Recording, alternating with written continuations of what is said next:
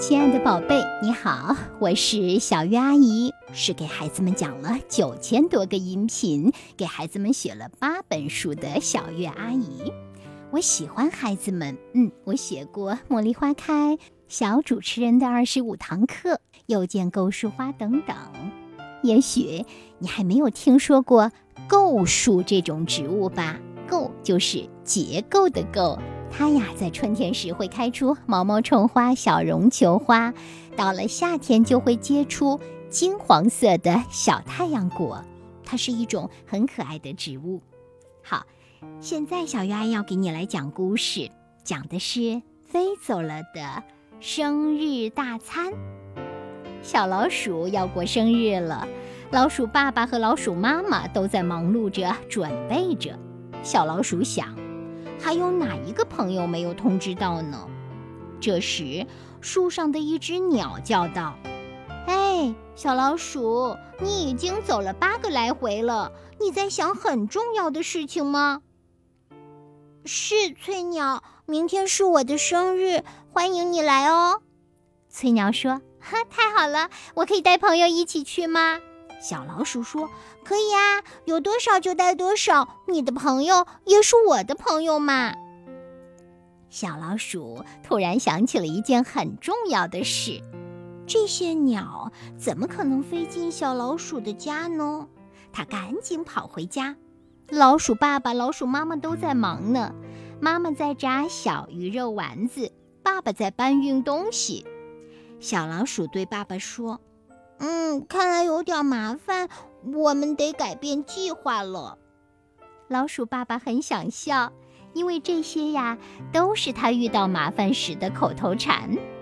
老鼠爸爸说：“一切都准备好了，就等明天了。”小老鼠说：“嗯，我邀请我的好朋友翠鸟来参加生日宴会，可是他们进不了我们的家，所以我们要换一个宽敞的地方。”小老鼠见爸爸没有反应，于是继续的讲：“好，就这么定了，地点定在门前的空地上。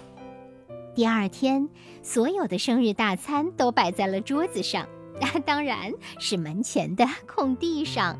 老鼠爸爸、老鼠妈妈到村口接客人去了，小老鼠守着美味佳肴。这时，天空中传来一声鸟叫，接着。黑压压的一大群鸟飞来了，领头的正是小老鼠的好朋友翠鸟。祝你生日快乐！祝你生日快乐！小鸟们唱起了生日歌。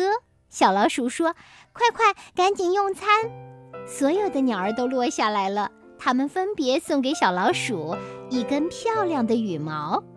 当老鼠爸爸、老鼠妈妈领着客人回来时，所有的鸟都飞走了。老鼠爸爸看见桌上所有的大餐都不见了，很是生气。老鼠妈妈看见这都是五颜六色的羽毛，却乐得睁不开眼睛。